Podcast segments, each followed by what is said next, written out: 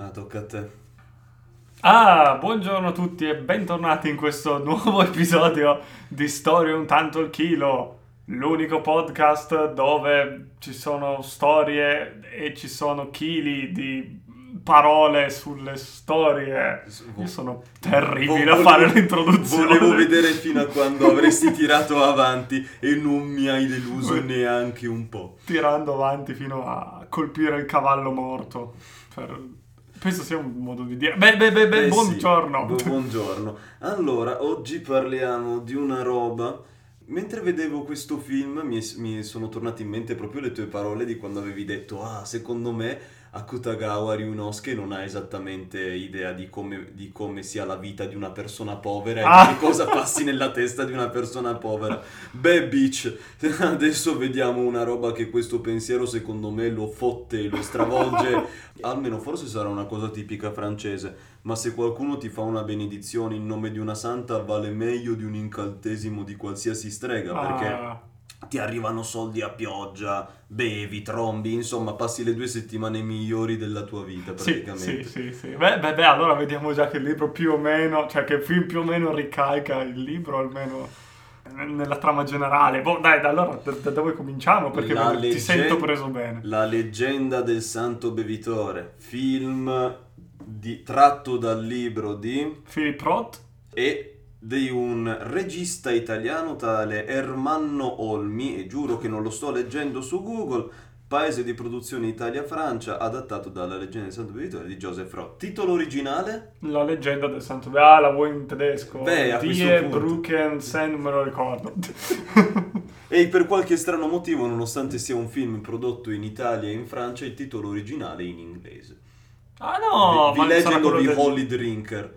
Del film. Sì. Okay. Tra l'altro il libro, ottima edizione, tatti così geniale da mettere il finale sul retro. Per cui tu tipo prendi il libro, lo giri, leggi il finale e dici, vabbè, anche perché il film, cioè, vabbè, poi vediamo. Ma però, quante pagine è questo libro? 80 pagine. È 80 pagine da quanto vedo, di un'edizione tascabile scritta molto grande. Sì, ma vero, molto tascabile, non i tascabili normali, questi sono tipo 15 cm per 10, nel senso.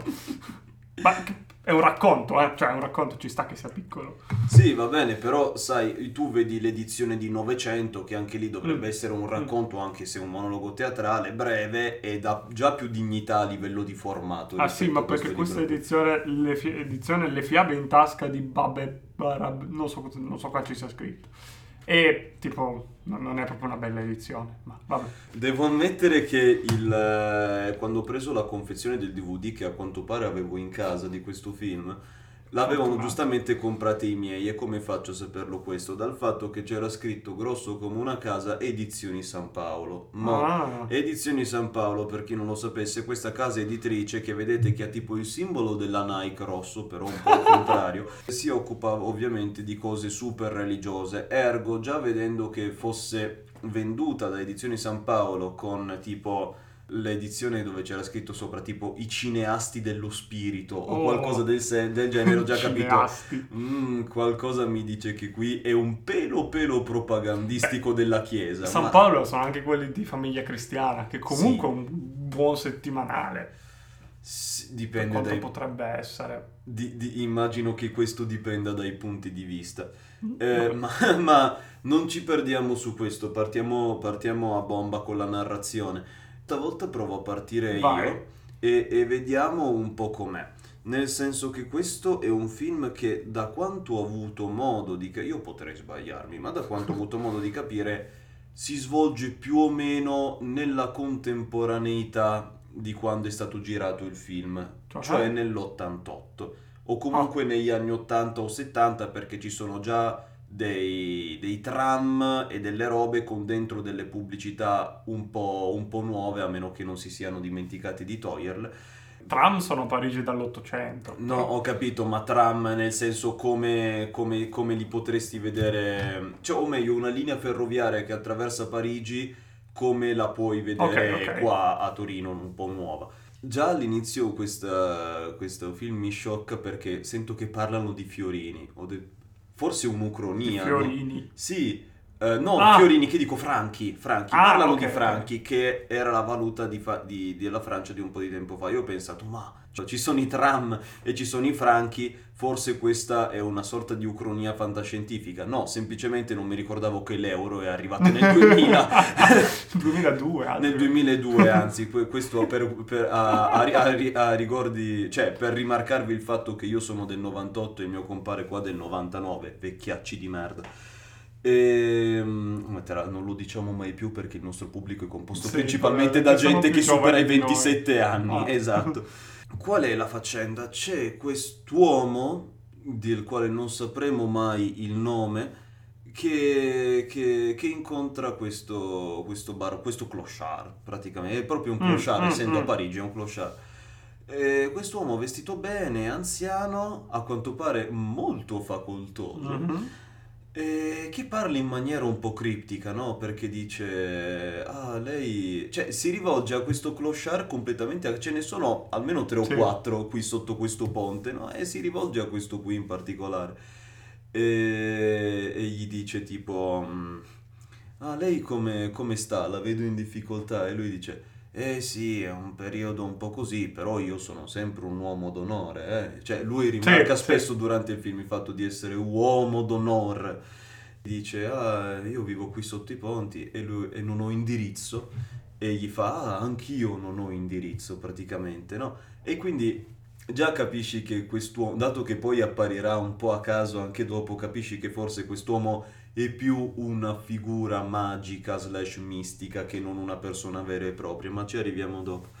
E gli dice lei di cosa ha bisogno? Ma a me basterebbero 20 franchi, no?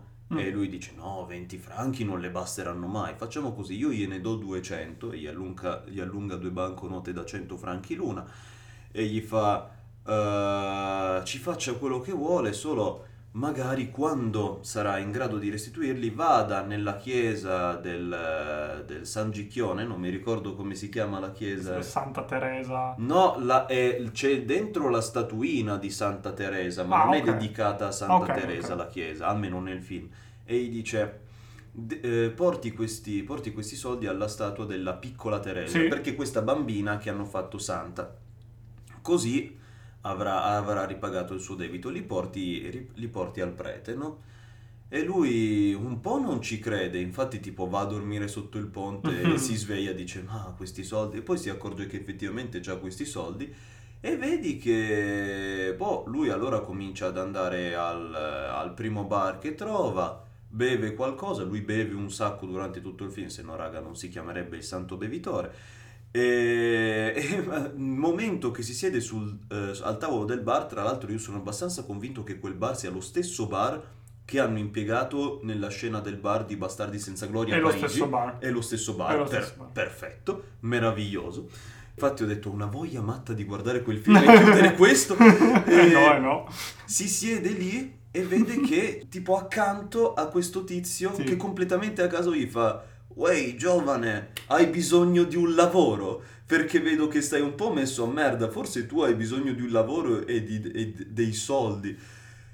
E io adesso faccio andare matte, però vi giuro, il libro, cioè il film, è tendenzialmente questo. Cioè lui che prende soldi a caso, li sperpera oppure li usa anche magari per delle giuste cause, tra virgolette, e poi gli ripiovono addosso. Sì.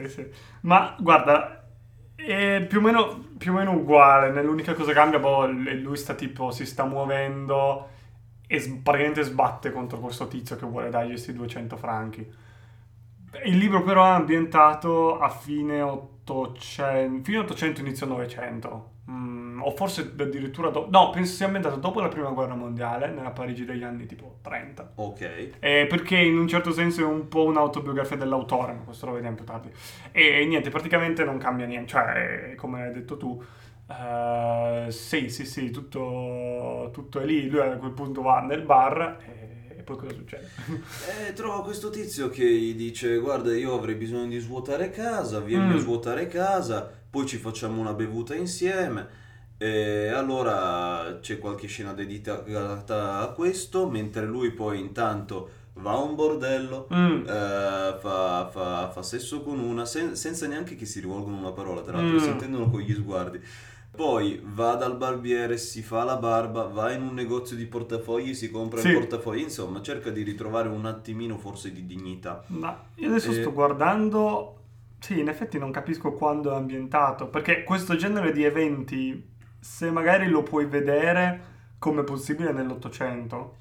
Ma ci sono un po' di cose che temporalmente cozzano, perché tipo noi vediamo anche dei flashback del suo passato, di lui che lavorava in miniera. Sì. Mo' è vero che le miniere di carbone soprattutto hanno continuato ad andare avanti anche, credo, oltre gli anni 70 e gli anni 80. Sì. Billy Elliot è ambientato in quel periodo là. Niente, ci sono appunto queste cosine qua. Che cosa succede? Passa praticamente una settimana dove lui un pochino se la gode con un po' di questi soldi e arriva questa benedetta domenica. Okay. Arriva domenica e lui dice va bene, è tempo di andare in questa chiesa qua a dare questi soldi al prete. Lui arriva, la messa è finita, mica pensa come logico che sia la messa è finita, però il prete sarà ancora dentro, vado lì e gli dice no, il cazzo. Lui va al bar davanti alla chiesa, si mette a bere, aspetta che ci sia l'altra messa, nel frattempo si è inciuccato a bestia, comincia l'altra messa, lui fa per entrare e oh raga, io non mi ricordavo che Parigi fosse grande quanto Bombonina, cioè è che un paese nei pressi nostri che è una strada con a fianco le case, come molte borgate piemontesi. Fa per entrare in chiesa e completamente a caso passa una macchina dove dentro c'è la sua ex. Oh, ok. Meglio, c'è quella che potremmo definire una sorta di sua ex che gli dice «Uè, Andreas!» Si chiama Andreas, okay. Il tizio. Come stai? Perché non vieni con me? Ma io dovrei andare... A messa. No, è vero. Dice devo andare a vedere Teresa. Ah, e questa Teresa è più importante di me. Lui per tutto il film non dice mai chi cazzo è questa Teresa. Cioè sembra uno di quei filmacci comici italiani pieni di equivoci, di battute del tipo dove si fraintende di continuo, che è proprio boh. E allora lui non va più in chiesa, si incammina con questa qua e con la quale rimanga il passato, e vedi che questa tipa era la moglie o comunque la compagna di un suo amico minatore. Lui va a lavorare in miniera con questo, Andreas e la moglie si intrallazzano, allora vedi che poi il marito si scalda e tipo lo uccide per sbaglio perché lo sbatte contro una palizzata. Tutto questo succede nel passato e in scene che non hanno sonoro, cioè sono come se fossero suoi ricordi, quindi tu in sottofondo senti altri rumori o altra musica, ma tutte queste sono piccoli flash. Passa la serata e poi la notte anche con lei e non ha di nuovo più un soldo. Ok, ma bisogna considerare nell'interno delle situazioni che lui è costantemente ubriaco o ai postumi. Sì. Quindi se ogni tanto le sue scelte non hanno molto senso, se tutto il mondo attorno a lui non ha molto senso è un po' un altro discorso. Però non lo so, perché questo genere di cose, se tu ce lo vedi che magari può succedere nell'Ottocento, che cioè tipo vieni assunto a caso in un bar, già negli anni 60 è un po' più difficile da proporre, però vabbè, comunque, e da lì in poi non lo so, io posso provare ad attaccare, perché penso che l'ordine degli incontri sia diverso ma siano gli stessi, ma tanto non è importante l'ordine, perché ad un certo punto nel libro incontra il calciatore o pugile nel film, che era tipo un suo vecchio compagno. Sì, questo scuola. Succede giusto nella seconda settimana. Ah, esatto. Ok. È vero. Vabbè, comunque, quindi lui finisce la storia con questa tipa. Immagino vadano, nel libro finiscono insieme a passare la notte, poi lui si sveglia, la guarda, dice cazzo è proprio vecchia e se ne va. Non dice niente, si limita a guardarla, si rende che non ha più soldi e se ne va, va semplicemente. Forse passa anche un'altra notte sotto il ponte, non mi ricordo. Beh, comunque passa poi un'altra notte sotto il ponte. Torna nel libro, va tipo in un bar, vede un disegno di un tipo appeso al muro e dice "Oh, chi è quello?" E il barista allora ride perché dice "Ah, lo conoscono tutti, è il famoso calciatore che nel film è un pugile, non mi ricordo chi", e lui dice "Ah, era un mio compagno delle elementari". Allora va tipo a cercarlo, sì, lo trova, questo qua lo vanno a cena insieme, rivangono nei vecchi tempi, allora gli compra una camera, gli compra una camera mobiliata, sì, d'albergo, e gli spedisce un vestito nuovo e lui tipo, boh, quindi si fa anche una bella serata in una, sì, camera, e poi inizia un'avventura romantica con un'altra tipa che era tipo nella camera di fronte. Però wait, qui non dice il fatto che lui ha comprato, dato che ha comprato un portafoglio in un negozio usato, dentro ci trova 1000 franchi. Quello arriva dopo. Ah, ok. A me sembra che fosse successo più o meno in contemporanea con il pugile, o che comunque lui si rende poi conto che dentro sto portafoglio usato ci sono 1000 franchi. Penso compri il portafoglio prima di incontrare il pugile. Esatto. Spende tutti i soldi del pugile per questa avventura romantica con quella tipa. No, non è vero. Spende... No, perché il pugile non gli dà soldi, perché lui soldi. Ha i soldi del portafoglio. Esatto. È vero, è vero. Allora il portafoglio lo trova prima. 1000 franchi, più la camera offerta dal pugile, più un vestito offerto dal pugile, più la storia con questa ballerina di un casino. Esatto. E vanno insieme a Fontainebleau, almeno nel libro. Sì, loro vedi che vanno in giro da qualche parte per un paio di giorni, solo che il concetto è che quando sono in albergo trombano, quando sono nelle carrozze o da altre parti trombano uguale, però davanti a tutti. Cioè, okay, no, o meglio, si mettono comunque le mani addosso davanti a tutti, e quindi... Il concetto è che la carrozza tipo li porta a Fontainebleau, poi il cocchiere si gira, vede che questi stanno limonando allegramente nella carrozza e dice vabbè, torniamo indietro, tanto no. No, qua tipo la ballerina è un po' una approfittatrice, perché sì, tipo finisce che gli ruba i soldi. Esatto, sì. Cioè si fa pagare la cena, gli ruba i soldi e finisce lì. Però lui dice vabbè, sai com'è, i piaceri si pagano, io ho avuto piacere. Quindi vabbè, me lo sono meritato. Vabbè, sì, esatto, anche se poi appunto finisce con il non avere praticamente più di nuovo, esatto, un soldo. Esatto. E a quel punto che succede? E a quel punto tipo lui si era, per qualche motivo, aveva tipo messo in una busta altri 200 franchi in una scena precedente, okay, per poterli appunto portare alla chiesa. Se non che... si trova davanti quest'altro suo vecchio amico, sì, sì. Che con il quale entra in chiesa e il suo vecchio amico gli fa guarda, io sono fregato perché qui fuori c'è uno che mi vuole morto se non gli do 200 franchi. E lui allora fa quest'opera di bene, gli dà questi 200 franchi. Se non che poi vediamo che in realtà questo amico si è semplicemente, esatto, intascato i soldi, quindi è, esatto, amico del Meng. Poi vabbè, insieme si fanno tutto un giretto che è... lui tipo ancora tipo 2 spicci ma non di più, va nella bettola dove era andato anche all'inizio, gli chiede una zuppa e si ferma lì a dormire per la notte sul tavolo praticamente, e tipo ha questo sogno dove vede che i suoi genitori entrano nel locale, si guardano in silenzio e poi si sveglia. E tra l'altro non è l'unico sogno matto che ha, perché tipo una sera prima, quando lui era tipo di nuovo sotto il ponte, vede questa bambina che non è altro che la piccola Teresa, che dice guarda che io ti aspetto, okay, sì. Quindi lui per qualche motivo che non mi ricordo da qualche parte ha ancora questi altri 200 franchi.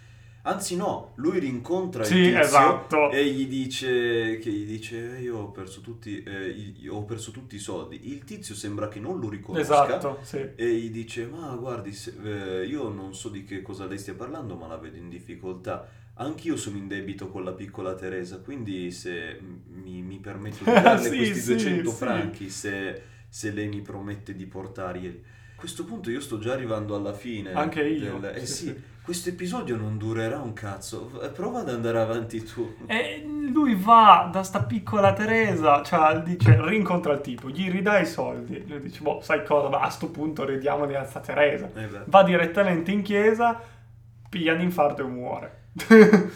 Ok, sì. E c'è... No, non è vero, no, cavolata, va prima al bar, sì, davanti alla chiesa, è vero, incontra una bambina, okay, per qualche motivo. Cerca di dare i soldi alla bambina, Il bambino giustamente dice aiuto, che cosa sta succedendo? E gli dà altri soldi forse, non mi ricordo. Non è... Vabbè, a quel punto piglia per andare in chiesa, seguito anche dalla bambina. No, non è vero. Ho detto una cavolata, fammi ricominciare. Secondo me questo passaggio è paro paro al film. È probabilmente paro paro al film, ma io l'ho letto ieri sera, quindi ho un attimo di confusione.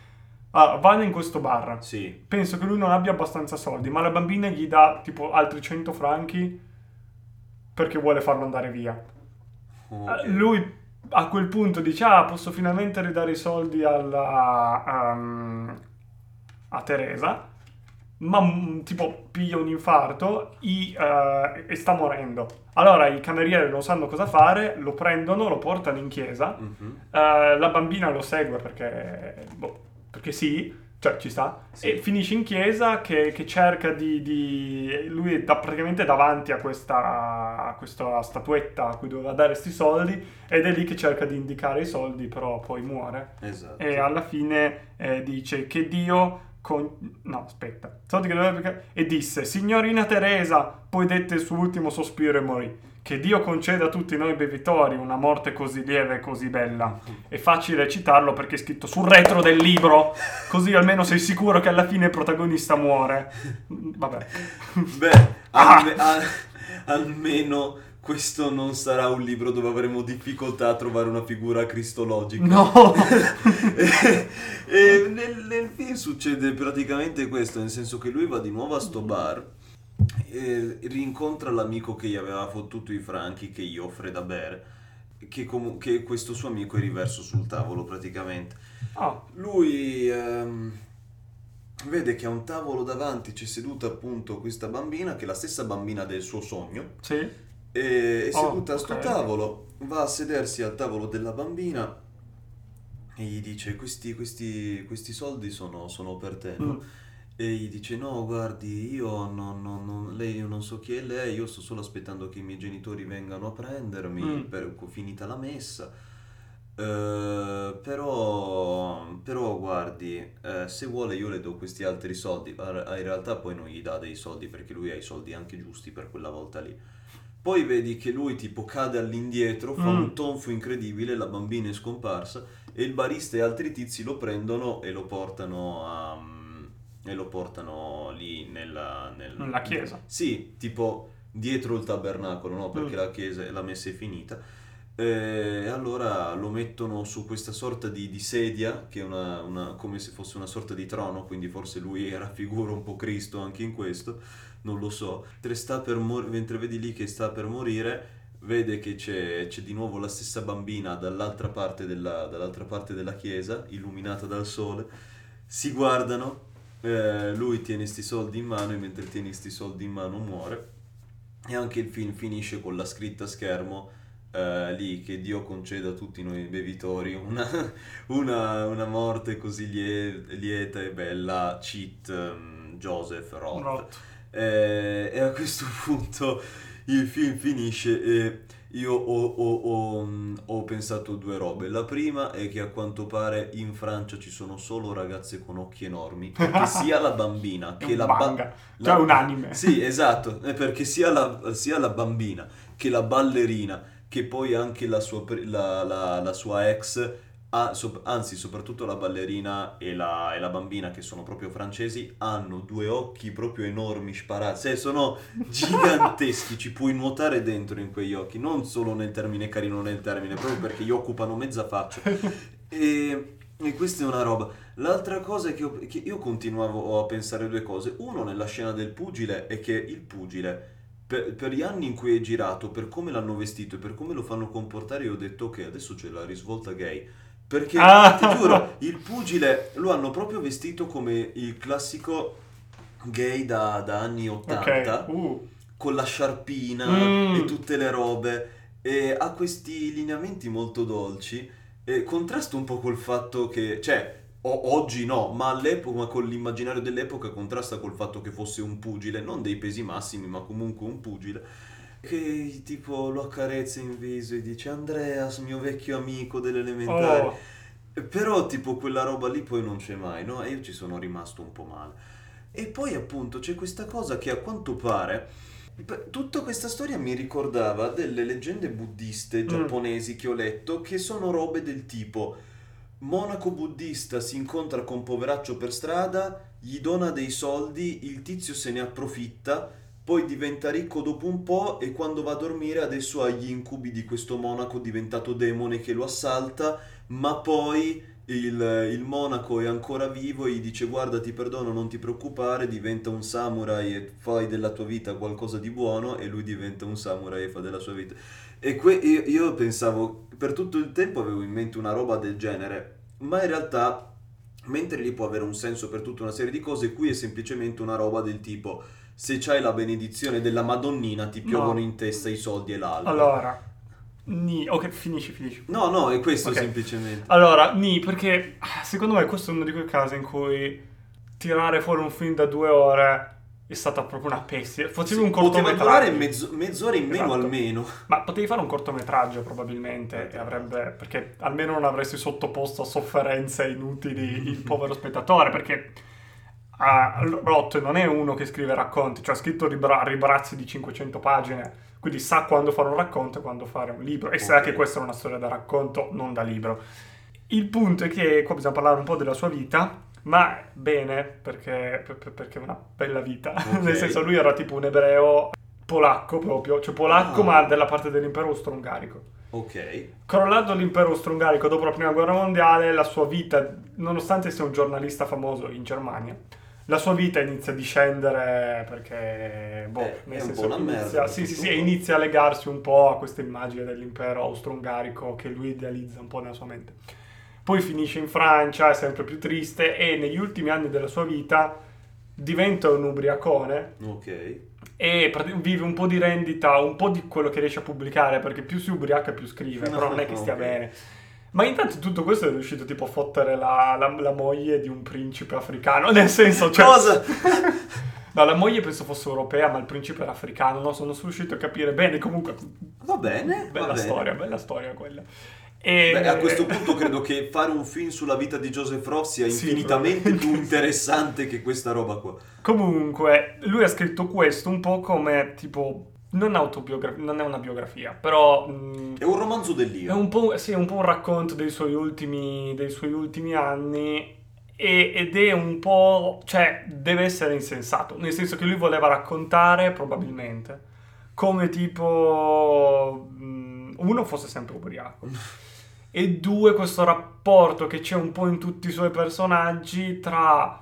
il tipo voler far parte della borghesia ma non capirla, non capire questi soldi, cosa bisogna farne, come dovresti vivere, cercare di vivere un po' la giornata e così via, fare un po' quello che succede senza pensarci troppo, e l'insensatezza un po' di una vita che ci si ritrova davanti, ma comunque attaccarsi e voler continuare a vivere, non lo so, una roba del genere. No, io posso capire che come ragionamento ci sta, mo non voglio sempre stressare con i miei studi perché che palle, però questo era nel periodo Edo il principio dell'ukiyo, nel senso di la vita del mondo fluttuante, nel senso raccontava di sti commercianti fondamentalmente che ogni giorno, dato che poteva essere l'ultimo, perché dato che viaggiavano molto potevano essere accoltellati per strada, poteva succedergli di tutto, potevano prendersi una malattia venerea perché andavano a donne o a giovinetti di continuo, e allora dicevano: vabbè, noi viviamo ogni giorno come fosse l'ultimo perché chissà domani, no? E ci sono state anche altre correnti letterarie e non in tutto il mondo che raccontano di queste cose qui in epoche storiche diverse, quindi ci sta. Però forse il libro no, anche vedendo la vita di Joseph Roth, ma questo film dà proprio l'idea, forse la sto guardando con occhio forse troppo cattivo, troppo giudizioso, non lo so, mi dirai tu, ma a me dà molto l'idea di una cosa del tipo: nel momento in cui sei convertito al cristianesimo vedi che anche nella merda ti va bene. Però il punto è che qua non è, cioè almeno da quello che emerge dal libro sembra sempre più il caso, cioè lui stressa sui miracoli, stressa su queste cose qua, ma a un punto in cui non ci credi più che sono i miracoli, perché all'inizio magari, però è sempre il caso nel libro almeno. Anche se il narratore appunto dice che Dio concede, cioè il narratore si mette in gioco e ogni tanto specifica cose, però anche quando parla di miracoli nel libro si vede che lo fa in un modo un po' ironico, cioè non è che pensa davvero che sia un miracolo, e il gesto in sé, dalla benedizione alla morte, è tutto senza senso, ma perché probabilmente a Roth alla fine della sua vita aveva deciso che non c'era più un senso in vivere, aveva cercato di metterlo tra le pagine. Giusto. Questo non scusa 2 ore di film, però. No, non scusa 2 ore di film, appunto, che per certi versi sono anche appunto smaccatamente propagandistici all'evangelizzazione. Quello no, perché qua non, cioè, di sicuro non ti viene voglia di, perché la Santa Teresa non c'è, cioè c'è, se c'è come Santa Teresa è lui che la proietta da solo, e anche sto tipo qua che gli dà i soldi sembra più pazzo che avere effettivamente, sì. Ma sembrano tutti un po' pazzi, cioè è un po' quel realismo fantastico. Esatto, io pensavo che tipo questo tizio qui che gli dà i soldi fosse tipo una figura di Dio, no? Per dire guarda che Dio ti perdona, guarda che Dio comunque... Io non ho mai sentito di altri barboni che hanno ricevuto soldi a muzzo da Dio, ma... Dopotutto io non sono mai vissuto in Francia, quindi magari mi capitano cose. No, sì, però avessi letto, cioè, avendo letto un bel po' di roba dell'Ottocento, se vogliono raccontarti che i poveri sono poveri perché se lo meritano, e anche se gli dai i soldi li sperperano, non te lo raccontano così, cioè questo non è quel tipo di racconto. Okay. È un raccontino, cioè è comunque carino, ma soprattutto perché è corto, cioè se avessi allungato il brodo sarebbe diventato difficile da leggere. Sono 80 pagine di questa storiella ed è secondo me interessante, cioè sì, ma è solo perché sono sicuro che anche la storiella cioè questo libro qui magari avrebbe stuzzicato anche me. Sto film invece è molto bello a livello di immagini e a livello di sceneggiatura, ci sono dei passaggi, delle robe molto carine. E poi appunto il fatto che i flashback non sono mai parlati, ma sono solo appunto letteralmente dei flash con delle immagini molto evocative, molto chiare. E quindi quello è fatto bene, quello mi è piaciuto, però è tutto il resto che... la storia anche appunto può essere pure carina, però appunto io ci ho visto tanto di appunto questa cosa così... propagandistica. Sì, così tanto dalla parte della Chiesa e del cattolicesimo in particolar modo...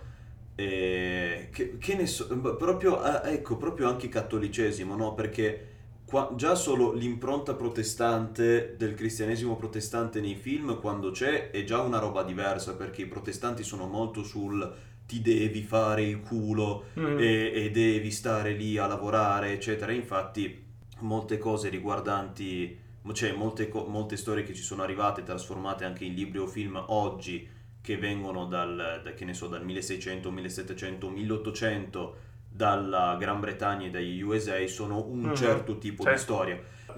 Esempio recentissimo di quello che sto dicendo, Wolfwalkers, che è ambientato nel 1600 in Irlanda, durante la colonizzazione inglese, se lo vedete forse capite di che parlo.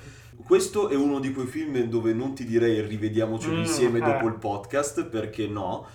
Boh, io non saprei neanche se consigliarvelo, nel senso direi che... di no, da come lo stai raccontando. Ma allora, ci sono dei motivi appunto per cui vi potrebbe piacere, perché comunque è una di quelle storie dove non hai dei personaggi o delle situazioni che sono così facilmente schierabili dal bene o dal male, cioè...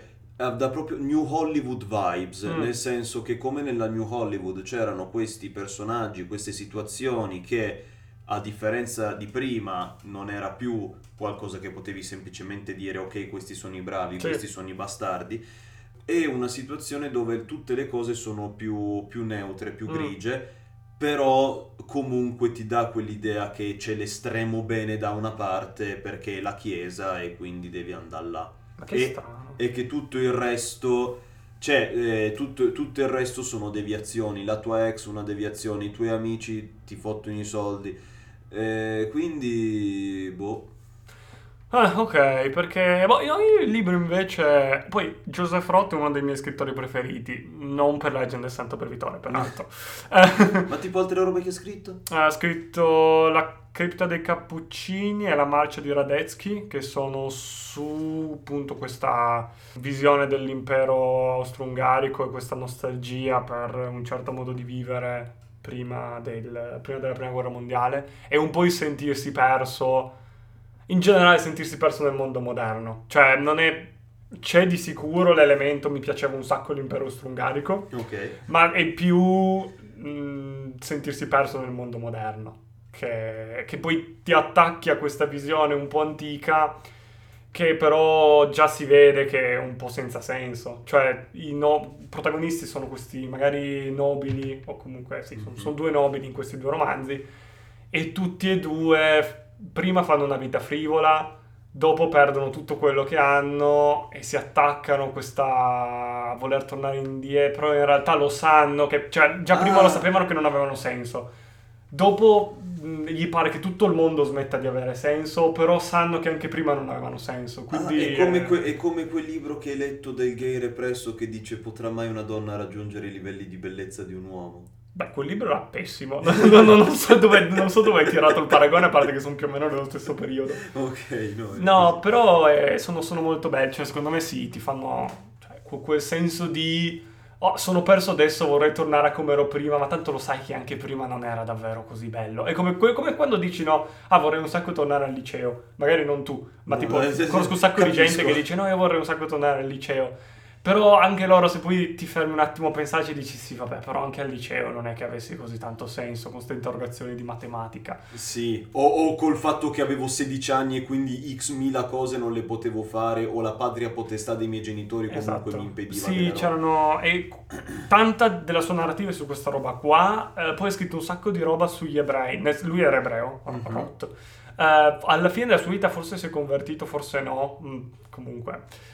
E cosa che volevo dire? E quindi molti suoi libri, però non li ho mai letti, girano invece attorno a queste figure di ebrei che si spostavano dall'Europa orientale a quella occidentale dopo la prima guerra mondiale. Quindi penso che anche lì ci sia questo smarrimento e così via. Generalmente più è giovane e più c'è un po' di speranza, più va avanti nel tempo e più diventa triste la sua narrativa. Ma è davvero tragica, cioè... è proprio tragico come ha senso. Ci sono dei trentenni su Facebook che ogni 3x2 si lamentano della propria vita per molto meno, quindi posso capire esatto. Questo tra l'altro è stato abbastanza fortunato, tra virgolette, a morire prima che per gli ebrei in Europa si mettesse così a morte. Questo è bello perché lui aveva capito, nel senso che appena i nazisti hanno iniziato a prendere potere se n'è andato da Berlino, è andato a Parigi e intanto ho mandato qualche lettera ai suoi amici per dirgli: guardate, qua è l'inferno, non scommetterei un penny sulla nostra vita, venite via. Ed è morto, buon per lui, è morto nel 39. Arrivi a leggere la sua vita e dici ok, meglio se non si è visto la seconda guerra mondiale. Prima del settembre del 39. Sì, è morto mi pare nell'estate del 39 a Parigi, quindi sepolto lì. Ha già avuto una vita abbastanza tragica, cioè ho letto la sua pagina Wikipedia, ho rivisto i suoi personaggi lì dentro, mi è venuto il magone. Quindi ho detto almeno è morto prima del peggio. Almeno. Comunque, Libercolo consigliatino, sono 80 pagine, nel senso non possono fare male. No, quanto costa tipo quell'edizione lì? Non lo so. Cosa costava 6 euro, ma lo trovate in un mercatino d'antiquariato, ma secondo me lo trovate appiccicato ad altri libri, perché sono 80 pagine, ma magari sono 50 pagine stampate in un formato normale. Sì. Quindi ho visto che la maggior parte delle edizioni sono fatte insieme ad altri libri, e magari merita di più l'altro libro, ma questo qua è interessante. Sì, è probabile che tipo lo trovate in quei negozi tipo Stella Maris o simili, dove appunto ci sono librerie dedicate alla letteratura cristiana o dedicata alle 3 religioni abramitiche, ma principalmente quella cristiana. Sì, ripeto, non so quanto questo libro sia cristiano, nel senso che anche il voto che fa questa Madonnina è vuoto. Sì, ma molto molto probabilmente la gente che lo vende o non gliene frega, oppure dice ci hanno tratto quel film, quindi lo vendiamo insieme al film. Sì, esatto. Mentre invece il film anche no, nel senso potete spendere quelle 2 ore meglio davvero potete cosa si può imparare a fare 2 ore? Il si può guardare Rubik. Pacific Rim, no, si può guardare Pacific Rim o Alien, sono 2 bellissime ore. Alien sono 2 splendide ore che raga, se non l'avete mai visto fatelo. Leggete La leggenda del santo bevitore, così mentre vi un po' di magone Alien. E poi mentre vi guardate Alien e così non vi rompete i coglioni. Esatto. Oppure vi guardate la leggenda, avete 2 schermi dove in uno c'è La leggenda del santo bevitore, l'altro è Alien, lo fate partire insieme e quando vi state cagando addosso per l'Alien guardate Andreas che si ubriaca o che tromba. Tra l'altro si ubriaca col pastis. Cioè la pastis. Marca, è la marca francese del pastis, che è tipo una roba che si beve qua in Piemonte. Ok, quindi... che figo. Sì, il pastis è fondamentalmente alcol all'anice. Sì. Ho guardato la pagina Wikipedia, ho detto sì, in teoria è pastis. Il problema è che c'è pochissimo pastis e un sacco di alcol, quindi okay. Non sappiamo se si può proprio considerare un pastis. No, vabbè. Vabbè, dai, grazie di essere stati con noi per questo micro episodio. Esatto, io credo che neanche lo ci limiteremo a normalizzare l'audio, no. Io neanche lo taglio. No, tagliano. Ma come? Perché? Non abbiamo detto niente di così. Sì, ma ad un certo punto mi sono incartato. Sì, ma non dura una sega. E vabbè, bisogna dare un'esperienza di qualità lo stesso, Checco. Va bene, però lo sai che adesso questa parte finale lo devo tenere. Sì. Certo, assolutamente. Va bene, ciao ragazzi, grazie di essere stati. Ragazzi, ragazze e ragazze. Grazie di essere stati con noi e ci vediamo la prossima settimana. Mi raccomando, abbiamo in serbo roba grossa per la prossima settimana, esatto, se tutto va bene, ma ve ne parleremo in italiano, ve l'assicuriamo, non in serbo. Dai, via fammi stoppare, come cazzo, via, ciao, seguiteci sui social, ciao, come si fa sullo stop.